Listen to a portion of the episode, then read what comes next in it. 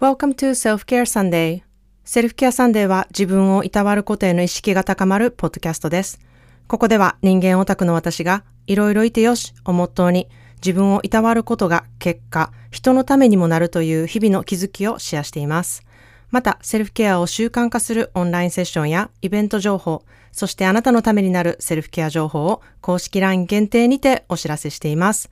Your self-care starts right now.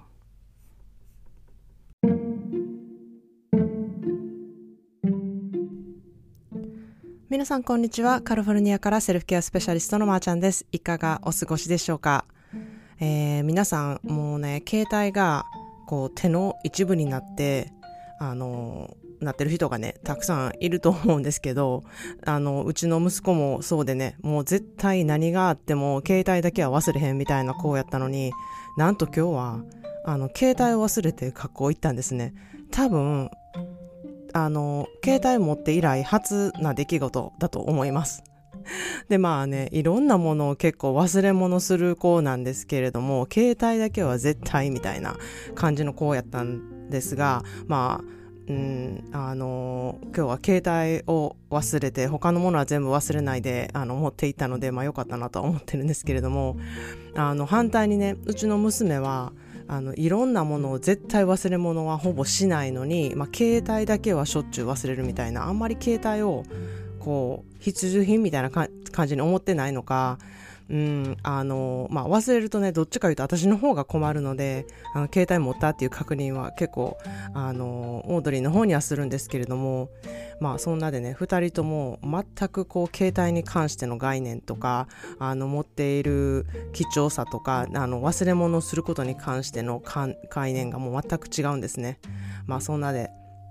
あの自分もね、子供もこう忘れ物しがちになる時期ってあったりしますよね。でそれはほとんどホルモンの仕業なんですね。なのでこう成長期だったりとか、ホルモンバランスがちょっとこうあの狂っている時とかにね、よく起こるので、あの忘れ物をした時も結構あんまり自分を責めずに、ああ今ちょっとホルモン的に狂ってるんやなとか、そういう風に思っていただくとちょっと楽になったりとか、子供がねあの忘れ物しがちな時期っていうのもすごいいきなり増えたりするので、そういう時は、まあ、成長期の一環なんやなって思うとちょっとはね、あのイライラがあの楽になるかなっていう風に思ってます。でまあそんなん関係なくね、忘れ物をあのほぼ毎日やってるみたいな人はあの性格的なものやと思うので、あの何らかのリストにするなりこう改善方法をねあの取ることをちょっとお勧めしたいなっていうふうに思います。ではい、今日はあの当たり前っていう概念を手放す大切さっていうことをねあの話したいなっていうふうに思います。あの当たり前っていう概念はこう一般的にみんなそうしてるからとか、常識やからとか、こうあんまりわけのわからないルールの上で成り立ってるなっていうふうに私思うんですね。でまああのですが、このあの当たり前にあるなんか、うん、どういうルールなのかわからないルールがあるがために、まあ、イライラしたりとか怒ったりとか、うん、することってすごく、うん、あるなっていうふうに思うんですよ。でまあ、私は当たり前はないっていう生活をしているので、逆にね当たり前やんとか当然やんとかいう人の意見を聞くとちょっとざわざわするタイプなんですね。何をもって当たり前って言ってるんやろうとか、そういうふうに結構思うことが私には多いからなんですね。で大体そういうなんで当たり前なのっていうことを聞いていると、いやそんなふうに思ってんのあんただけやでって思ったりとかうん、それは私にとって当たり前ちゃうけどなみたいな風にあの密かに思ってることがすっごい多いからなんですよ。でまあもしかしたらそれは私が暮らしてきた環境が、まあ、そう思わせてるかもしれないし、あのーうん、まあ私が思うに当たり前っていう概念でこう生活している人って悩みが多いなっていう風にあの思うんですね。で当たり前とこう固定概念っていうのは結構一緒に存在していまして、なんかこうせなあかんとかこうじゃなきゃいけないっていう考え方がこうあのかっちりあって、こう柔らかい考え方っていうか柔軟性のある考え方が全然できないんですね、それがあるがために。でまあそういう例っていうのはめっちゃたくさんです出すことできるんですけれども、まあ、一番わかりやすいのが、まあ、靴を脱ぐ常識ですよね。まあ、これは日本では当たり前としてみんなやってますが、まあ、一歩国を出るとそうじゃないっていう。でもあのこれはね、まあ、国を比較してる例なので、まあ、そりゃ国が違ったら当たり前も違ってくるわっていうふうにね考える人が多いと思うんですけれども、あの日本国内でも大いにあることで、あの我が家ではこうしているけどあのお宅では全然違うっていう、その我が家ルールとかもあのその家にしかないので、そこでの当たり前がまた違ってくるんですよね。まあ、とある家ではお母さんが掃除、洗濯、お料理全部しているのが当たり前っていう家庭もあれば、家族全員家事分担が決まっていてお母さんが全てやることではないっていうのが当たり前な家庭もあるんですね。でまた人と人レベルでもそれはありまして、いちにちさんしょく同じ時間にきっちり食べる人もいれば、いちにちごしょくからななしょくとかのいう人もいると思うんですね。でもし自分がいちにちきっちりした時間にさんしょく食べるっていうのが当たり前であったら、あの誰かがねいちにちごしょくやねんっていうふうにね聞いたら、えそれ食べ過ぎやんみたいな感じの意見が出るのかもしれないじゃないですか。でももしかしたらごしょくの人はいちにちごしょく食べるのが当たり前やから、えさんしょくで足りてるのみたいな風になると思うんですよ。